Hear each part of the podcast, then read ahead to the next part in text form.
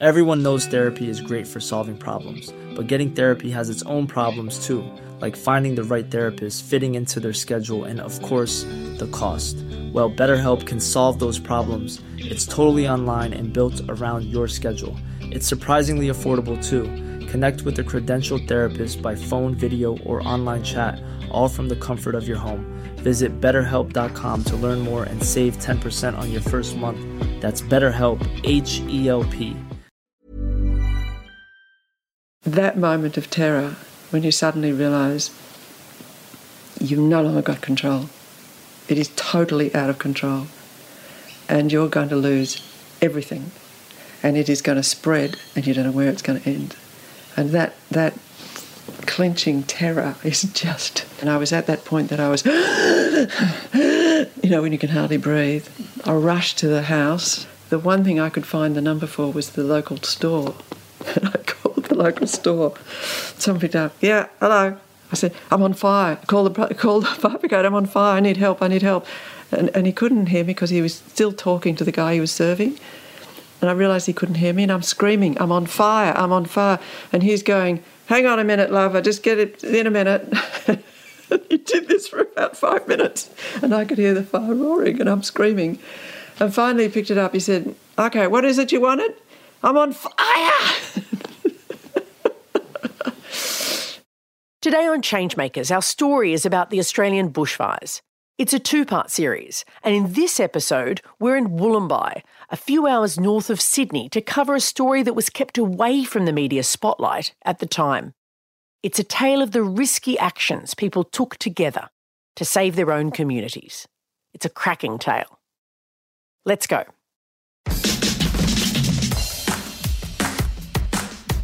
I'm Amanda Tattersall. Welcome to Changemakers, the podcast telling stories about people changing the world. We are supported by the Sydney Policy Lab at the University of Sydney. They break down barriers between researchers, policymakers, and community campaigners so we can build change together. Check them out at sydney.edu.au backslash policy dash lab. The interviews in today's episode were undertaken in January 2020 by our reporter Mark Isaacs, who also wrote the episode. Fire has a rich history in Australia. For 60,000 years, First Nations people used fire to manage the land. But with the arrival of white colonialists, Australia's relationship with fire changed. And over the past 200 years, Australia has had an increasingly fraught relationship with bushfires, which often rage uncontrolled. 2019 was the hottest and driest year in Australia on record. Even in August, before the end of winter, bushfires were burning out of control. Here it comes, here it comes, here it comes. Here's the fucking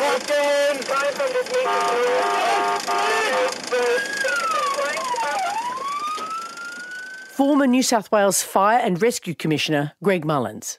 And the national emergency is climate change and it's driving natural disasters like these catastrophic bushfires. Hazard reduction um, has been very difficult to do because of climate change. So the narrowing of windows, we used to burn off a lot in winter. There's been up to a 25% reduction in winter rainfall, leaving it far too dry and dangerous. Winds are stronger, temperatures are higher, so we just can't burn off at times where we used to burn off. So that's the big issue. Climate change is making that harder, um, and it's making the bushfires start earlier in mm. August instead of October and burn far more intensely. The devastation was global news. This from the BBC. Day after day, fire crews brave the front lines in a crisis that's still escalating. Many of the blazes are out of control and beyond anyone's experience. In a town in Victoria, a ghostly scene. Cars burnt and grey with ash. UK scientists are saying the bushfires in Australia are a warning of what may be to come around the world. A new study of wildfires around the world, from the Amazon rainforest to California, says human activity is raising temperatures and adding to the threat. Our story starts in Wollombi, a small country town located two hours north of Sydney, where Robin de Crespigny owns a property. You turn off at Peats Ridge and you go through quite nice undulating country, but all of a sudden you dip down into this valley, and it's the bottom of the Hunter, Hunter Valley. You drive through these beautiful green valleys and you've got the, the mountains on either side and then there are other little people sort of scattered around.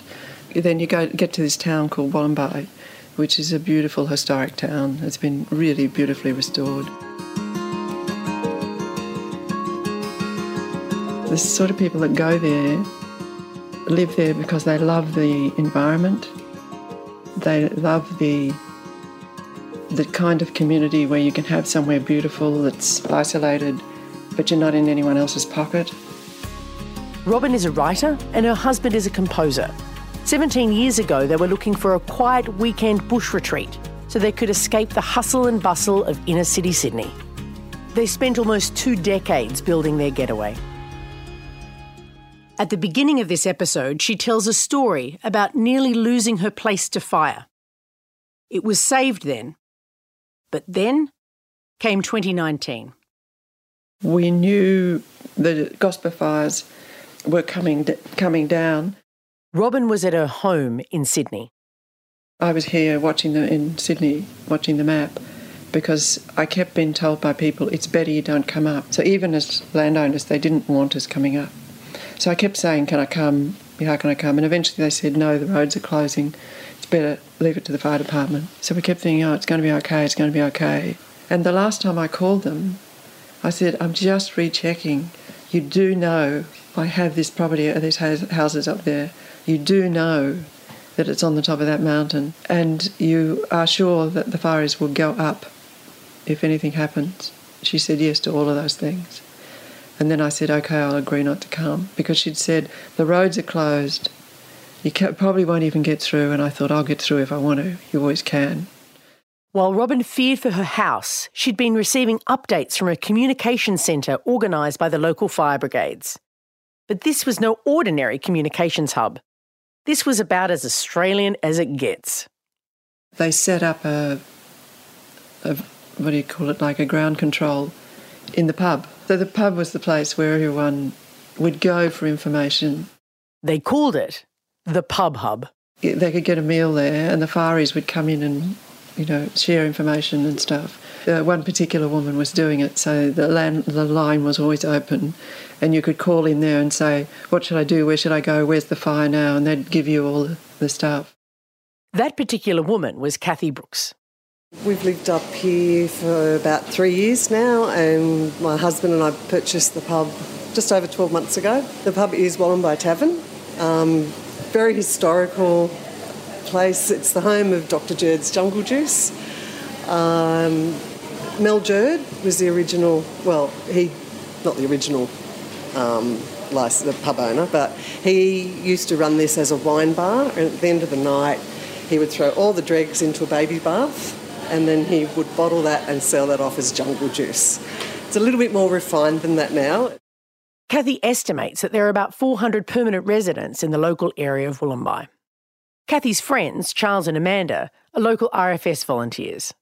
Charles, Senior Deputy Captain, Wollombi Volunteer Bushfire Brigade. We had four fires going at one stage. There was the Owendale fire, which is to the north, Little L to the west, Crumps to the east, and there was the Gospers fire coming in around to the south. So all sides of this village were threatened. Quite nerve wracking. Charles has been fighting fires here for over 20 years. So I think this is the worst uh, we've seen here uh, ever. Well, since records have uh, been kept. I think the majority of people were driving around with chainsaws in the back of their car. Um, if they had utes, they had chainsaws in the back of their utes, plus water tanks, plus pumps. So know, everybody was fairly uh, on edge. Mm. You didn't hear from somebody mm. or see them over a few days. You'd go out looking for them. Yeah. We'd been threatened with these two fires for quite a few weeks before they actually hit because they were lightning strikes in dense bushland, so no one could get in there to um, put them out. Once the fires made it to town, the focus changed from putting out fires to protecting houses.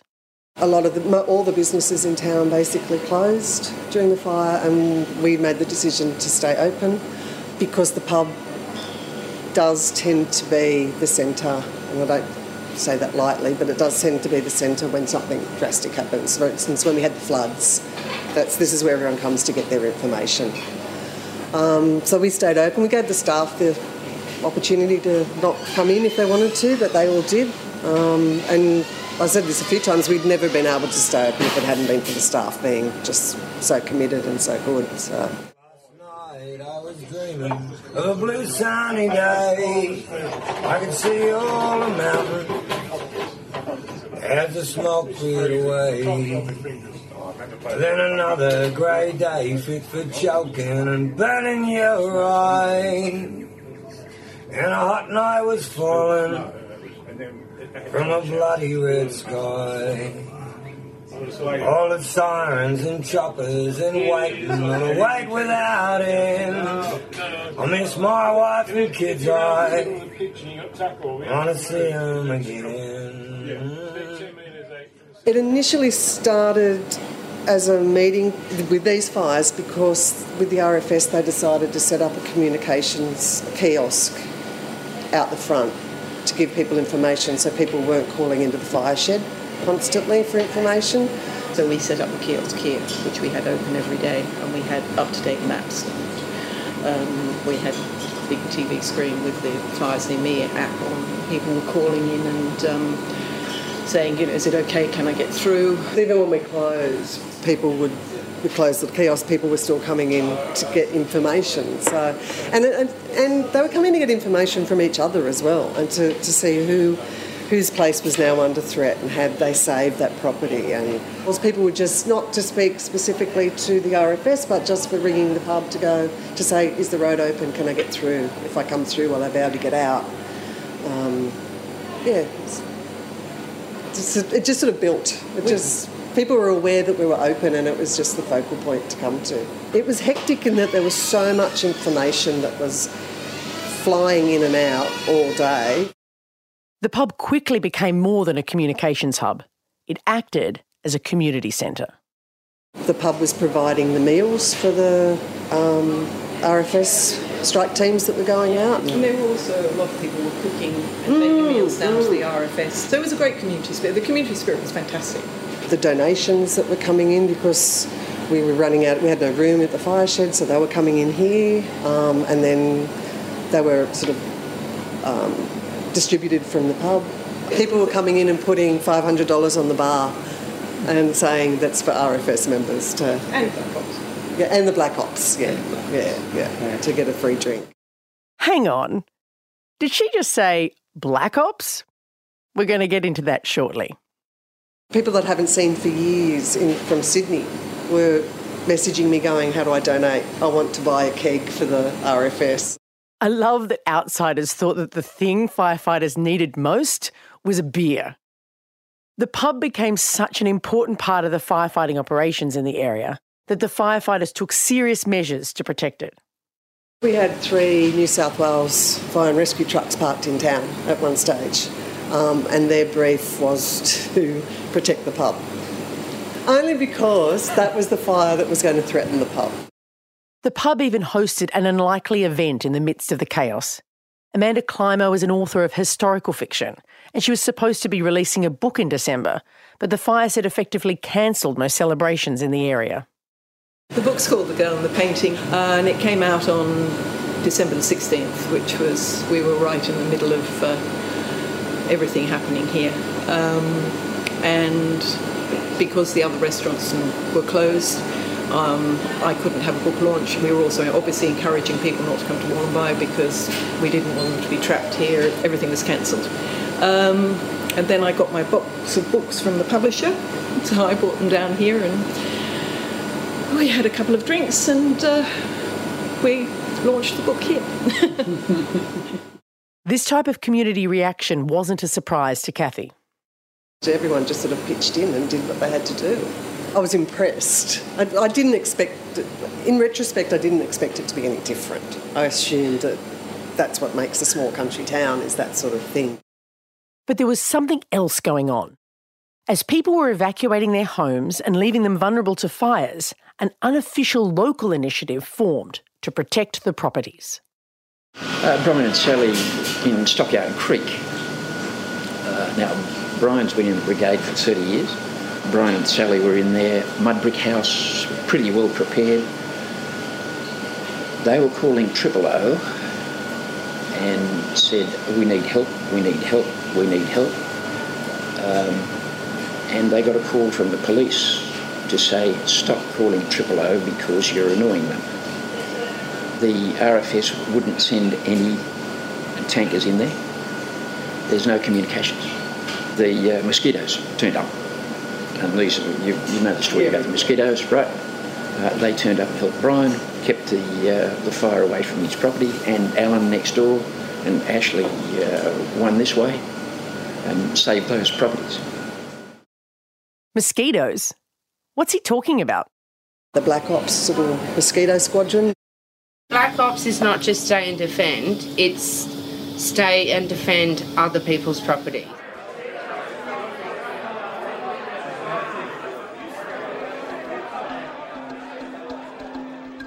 Uh, I'm PJ Wallace. I work in a food van. Well, I can tell you how I, how I got into the Black Ops was more the fact that a friend of mine had a property up at Stockyard Creek. Uh, they were out there by themselves. They came into town very freaked out, I was like, well, we'll come out and help. You know, see what we can do. We got out there and put out what we could of the fires. We were waiting on the RFS to arrive, but unfortunately, because of the comms, they weren't able to come out there for safety reasons as well to get out there. So it just started with a bunch of friends trying to help friends' properties from burning down, you know. And then, sure enough, we ended up with these rigs, and people started donating things, and people had these pallecons with water that they were able to use. And we got phone calls to say, you know, look, it's getting close to our property. Are you able to come out and just help? Um, then it just got bigger and bigger and bigger, and we were able to put a lot of the, you know, a lot of people's minds at ease, I guess. Um, it's scary if you're in the middle of nowhere and there's absolutely nothing but bush around you for kilometres. When the fires came through the valley, PJ watched the population of Wollombi evacuate and drop to just 100 people. The hundred people that were left here did everything in their power to save the places. Some people didn't even know the properties that were, they were Oh, saving, we you know. I found properties I never knew existed. Exactly. I'm Noam Young, and I'm one of the ringleaders of Black Ops. I'm a Well, you already know horticulturalist. I work at a wholesale nursery. The first fire I went out with with PJ, we had neighbours down the road. They came out to find out information, and they weren't they weren't allowed back in again to defend their properties. And I was just, oh, fuck that, and it was fuck that. Next morning, Carl phones me. He's with RFS. He's sitting up at our mountain, and he said the mountain's going up. We're sitting here. She's burning, and and our neighbour's property was just at the bottom of that hill. I I phoned them and said, "Do you want to go and defend?" So I said, "I've got the rig, the six wheeler. There she is. Got her." And I've got a crew if you oh, want to go. And he said, oh, and she said, oh, I'll talk to my partner. And she phoned me back and she said, yeah, we do want to. I said, well, don't stop at the roadblocks, just keep going. And we did. We did. We went through and we saved that property. The RFS volunteers can't save every house or property that's at risk of being burnt down. So the renegade crew of Black Ops mosquito fighters act when RFS volunteers aren't allowed to. G'day, mate. I'm Carl. I'm Earth Mover. I'm a firefighter. You know, I've been out there every day that I wasn't at work. You know, out there fighting fires. You know, the RFS. Yes, God bless them. They are looking out for the safety of their members. 100%. You know, like it's too dangerous. Get out. And I've been in that situation a number of times as an RFS and on fires. It's about just being safe.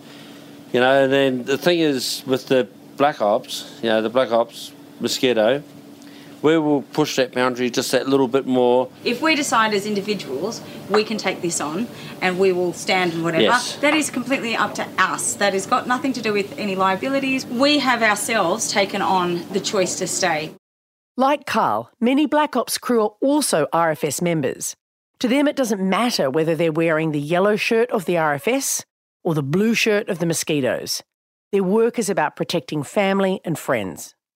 The amazing thing here was is that when our RFS people, and this is community, when our RFS people got out of their yellows, people like Carl just put on a, a blue shirt and he was on the back of a ute and there and a Land Cruiser, and we're out there still on Black Ops ready shit. There was power columns on the back of utes. There was firefighter pumps on the back of utes, and they didn't stop. And then on Tuesday or Monday, they were just back in RFS and yellow. What we went through when it's a firestorm, when when that come through our valley, um, like a banshee, when it come through here, as a community or as a family, we just rallied, and Yeah. and just nothing else mattered. I know what you might be wondering. Is it worth putting your life at risk for a home that could be rebuilt? But it's not like these people didn't know what they were doing.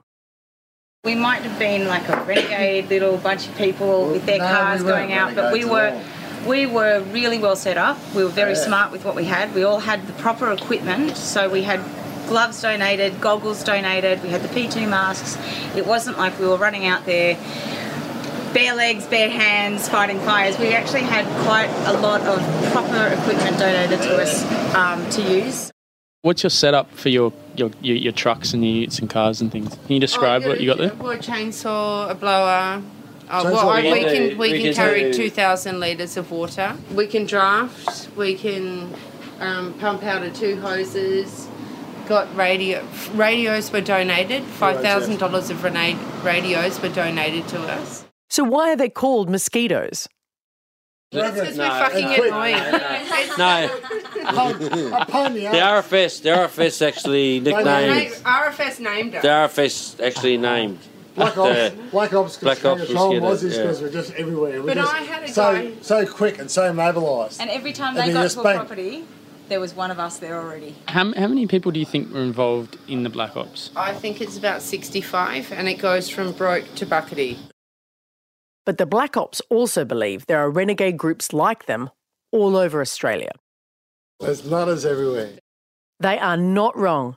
They are so prolific that one of the Changemaker producers, Ben Keating, formed a similar group called the Bory Pirate Bushfire Brigade.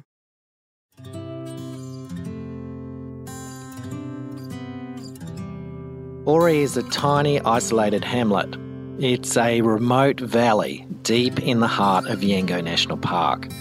We had our own bulldozer cutting fire breaks, tractors with ploughs doing the same, high powered leaf blower teams clearing leaves from the fire trails surrounding us in the national park, doing everything we could to slow the passage of fire and save pockets of bush and ultimately our houses. And we worked brilliantly as a team. We had countless nights with just us residents managing the fire. And then there were nights of backburning operations where we were dealing with a fire line well over a kilometre long. Not a house was lost, and most of the valley floor did not burn due to our efforts. The Bory Pirate Bushfire Brigade had come. Laguna RFS did eventually come to the valley and were just superb, a godsend, and will be forever thankful. But for many weeks, both before and after they came, we dealt with it ourselves. Back in Wollombi, the mosquitoes were lucky enough to be able to coordinate their missions from the pub hub. During the times of the fire, especially up Yango Creek when it was very fierce, they um, they lost all their internet and they lost all their phone lines. We don't have mobile phone reception out here, so it was really important to coordinate and all meet at one point so that we could work out what was going on. And here, this pub was it because. You know, without information or without knowing how far the fires are, you could see the smoke, you could smell it, you knew Pub that it was was a hub. close, but you had no concept of just how close it was without internet. So everyone would come here to meet. We'd all find out exactly what was going on, and then we would take the appropriate equipment and disperse and help. As prepared as they were, it didn't make their work any less dangerous. I knocked off work at six o'clock on a Thursday afternoon, and then I got called out that night, that very night, you know. And then boom, out there, met another bloke. Three homes, three homes we saved that night. Yeah. Three friggin' homes, and it was worked. like pulled up to this this house, and I said, "Man, there's friggin' flames lapping up underneath the house. We've got to do shit. We've got to act now. You know, we were it. There's no one else but us. Two of us. What two of us. in the cut? So we just running and hosed the house down. There's steam coming off the side of the house. Finally got things under control as such, and then a tree fell down. I went, oh shit, because you don't hear or see, you know, the tree or whatever. Next to all of it, all of then all of a sudden, I heard bloody um, boof, boof, boof, just this, just this thing coming out, and I didn't know what it was, didn't know where it was because it was night time. There was a rock rolling down the hill, a massive big rock, massive rock. And I just sitting there, I said, "Fucking run, mate, just run, get in front of the truck, get in front of the whatever, you know, just hide." And the rock bounced off and landed from where your girlfriend is. And that's the dangers of of being out there, man. You know. Well, if you hadn't guessed it already, most of these interviews were done in the pub. Sadly, the RFS and Black Ops couldn't protect all the homes in the valley. At the time of interview, the Black Ops crew thought 21 properties had been lost. This number would have been a lot more if it wasn't for the combined efforts of these brave renegades and the RFS volunteers. Yes, we are fucking special. Yes, but we're That's everyone's going underground about this shit, and I'm like fucking proud as punch. I am. So, what does all this have to do with Robin and her weekend property in Wollombi? She was good. She rang every day just sort of to get an update, what's happening, and I think the Black Ops guys were up there helping to fight that one because we couldn't get the trucks up onto Hills Run. Robin Dye are Robin's neighbours who have lived in the area for 30 years. Our reporter Mark didn't interview them in person when he was in Wollombi because they were too busy fighting fires. Instead, the interview was conducted over the phone at a later date. It can be hard to hear, but what he has to say is amazing. I'm Di, and I'm Robert Williamson, but I'm mainly a life coach, really, um, and an energetic healer. We were a side fringe of the mosquito ops. We, I, I personally didn't fight any fires with them, but my son did. According to Robin Dye, the day the fires were approaching Robin's property was a high alert day. It was a very high intensity day, and uh, you know there was uh, fire services going everywhere. Di, who lives at the bottom of the hill, she works as the real estate agent, and she'd actually taken the day off because she said she was worried because the fires were getting close to their place. They were worried, um, and they weren't going to leave. They were prepared. And she said she woke up in the morning and she'd, um, no, sorry, they'd gone up in the morning to check our place and they'd come back. And then during the day, she kept saying to Rob, you know, I feel really uncomfortable at this. I just don't know what it is. I've got a bad feeling. Let's just go and have a drive around. And what they were used to doing, and they used to do this at night, and so did a lot of the residents in the community, they'd drive around at night because you could see at night if a fire was taking, if a house was going up or if it was getting near a house. Whereas in the daytime, it's not always as easy to see through the smoke. So Rob, Di, and their 19 year old daughter Abby jumped in the car. My daughter really, she just sensed the urgency, and she didn't even bother getting changed. She was in these tiny little jean shorts and a thinly t-shirt top. Wow. and uh, and basically her little boots, and um, she had no protective gear on.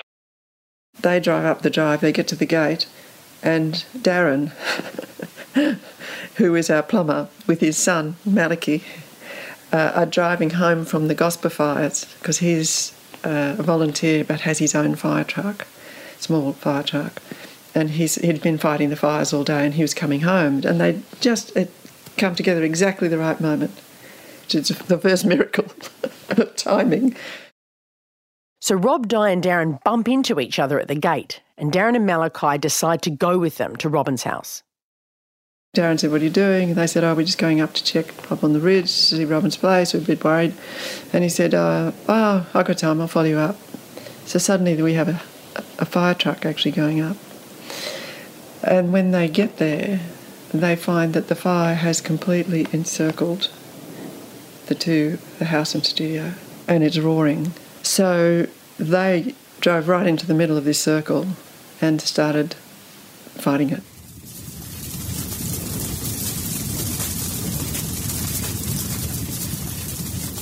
Sure enough, the fire was coming up the hill with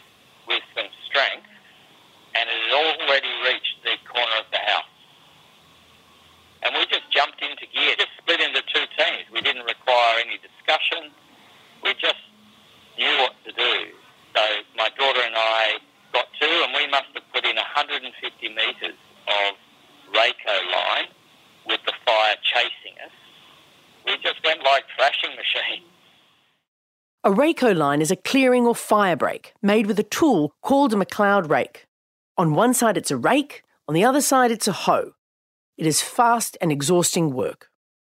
I came up against a tree that would have been a, a break in the rakehoe line, I, I, which would have allowed the plane through, and I went to pick this tree bit up, which was bloody heavy, and I thought, no, I'm not, I'm not doing that on my own. Well, as it turns out, I kept going, and my daughter went back and picked the tree section up, big branch thing tree. Well, it was an old tree, and she threw it into the into the area of the plane on her own. Um, she said she near passed out doing it, uh, and she's she's all of about five foot five.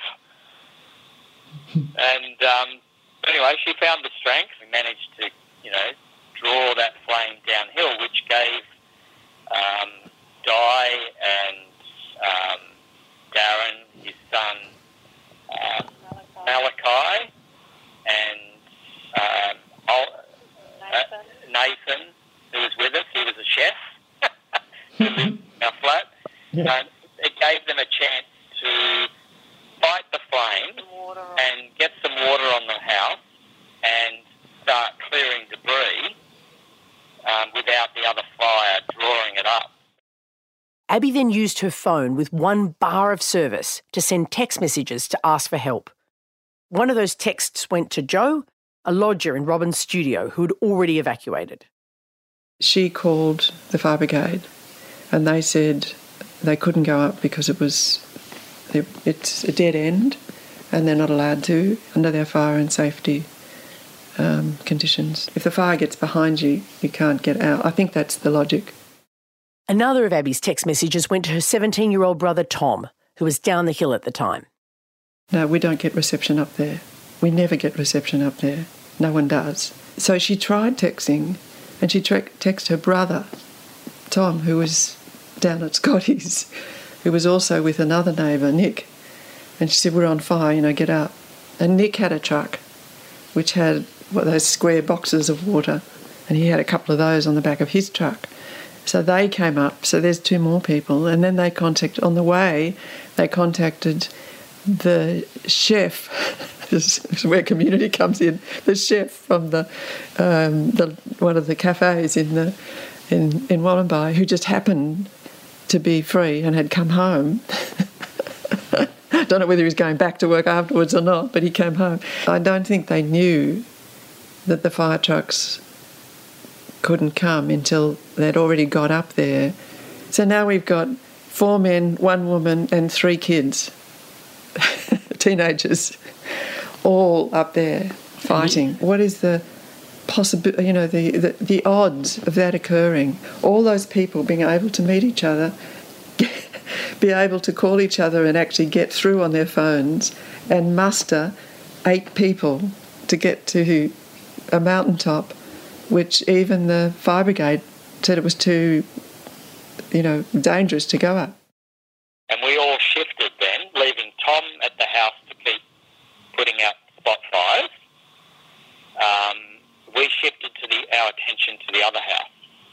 And you couldn't see between the two houses then. The smoke was just red and the flames were large and, it, you know, they just, the fol- all that flame from both sides of the hill just burnt up to each other.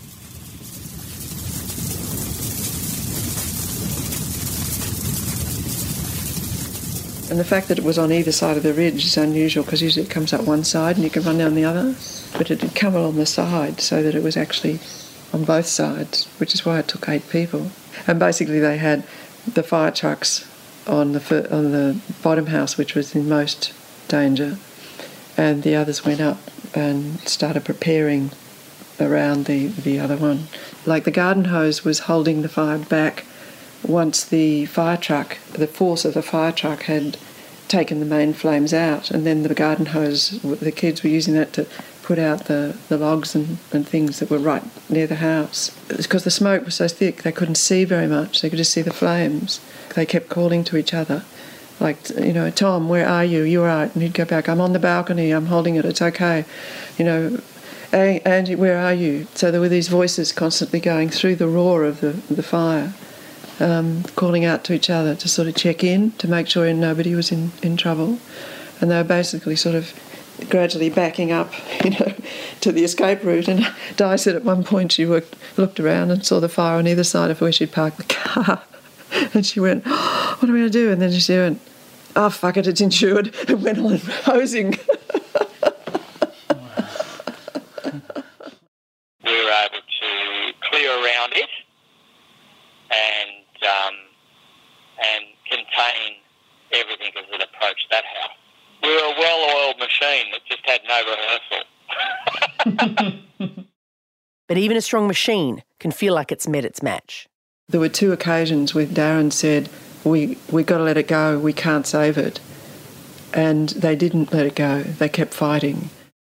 We did. We never felt like we were in danger. Um, we knew our way out, and we're familiar with the way fires burn through here. We've seen summertime burns before. We were quite relaxed with the the circumstances that we're in. It was just the intensity that we had to work in creating the the fire breaks. All of those four people fought for well, I think it was like three hours or something, and they finally saved both buildings. There was nothing left except the buildings. For Robin, the news that Di and her family had saved her house came as a surprise. Uh, no, I didn't talk to Di until the whole thing was over. Oh. I got a text saying the fire did take your property, but your neighbours have saved your house. And I'm sitting at a dinner table having a Christmas dinner. And it was like, oh my God, while they're fighting my, to save my house. It was just terrible. Can you imagine the guilt you feel? And you never get over it. I promise you, it's terrible. As guilty as Robin felt, she was also able to recognise that this was the community that she'd grown to love. It's an extraordinary thing, and particularly as they didn't know me that well. It was just, I mean, I'll never forget it for the rest of my life. And I would never forget it for the rest of my life, even if they hadn't been able to be successful, because it's such an extraordinary gesture of just um, generosity and goodwill. And whenever I say to Di, but it was incredible what she did, she said, Well, that's just what you do. You know, someone's in trouble and everyone goes there. And you fix it up and then you move on. And there's no big ceremony about it, you know. Indeed, when asked, Rob tried to downplay the gesture. For me, um, it wasn't it wasn't a big deal. I was just doing a neighbourly thing that I felt comfortable doing. I've had lots of experience with fire, and we've been fire trained. We've, done our basic firefighting courses and so forth. It wasn't type of fire that we were going to be perishing in ourselves. It didn't have the intensity of heat that would have exploded the house.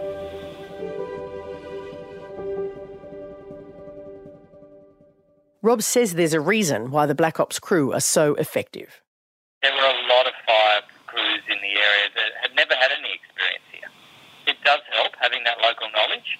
It, it creates a kind of new level of humanity, doesn't it? Because none of us are doing it for any, any gain. I, I think uh, it's what's happening all over the country. What does it feel like when you um when you do save a house? Imagine that would be good. uh, the job's done.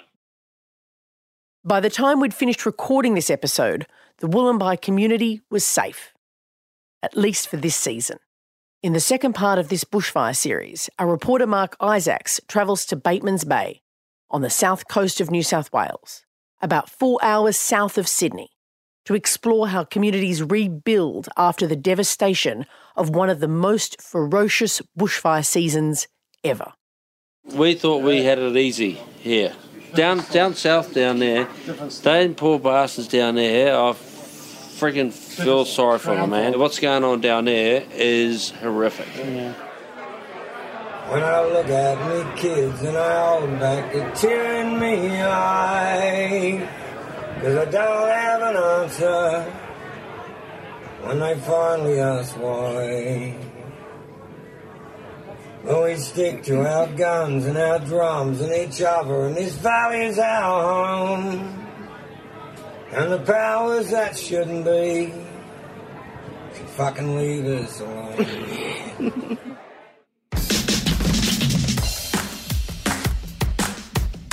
Changemakers is hosted by me, Amanda Tattersall. Remember to subscribe to this podcast to catch all our episodes. This is series four, so there's plenty to be inspired by in our back catalogue. Changemakers is produced by Ben Keating. These two episodes on bushfires were written by Mark Isaacs, with script editing from Amanda Tattersall and Charles Firth. Our audio producer is Jules Walker. The song we use in the episode was a recording by a Wollombi local Brian Dillon. Brian cleans the pub and is the town's local snake catcher, tracker, muso, and stay at home dad. He wrote that song on New Year's Eve. His week old baby had been evacuated, but he stayed to fight the fires. Our sponsoring organisation is the Sydney Policy Lab at the University of Sydney. They break down barriers between researchers, policymakers, and community campaigners so we can build change together. Check them out at sydney.edu.au backslash policy lab. We are also supported by the Organising Cities project funded by the Halloran Trust based at the University of Sydney. Like us on Facebook at Changemakers Podcast and check out changemakerspodcast.org for transcripts and updates on all our stories. Changemakers has a new weekly online training about community organising designed for these pandemic times. It focuses on relationships, building connection, and the art of changemaking. Check it out on our website www.changemakerspodcast.org under the Training tab.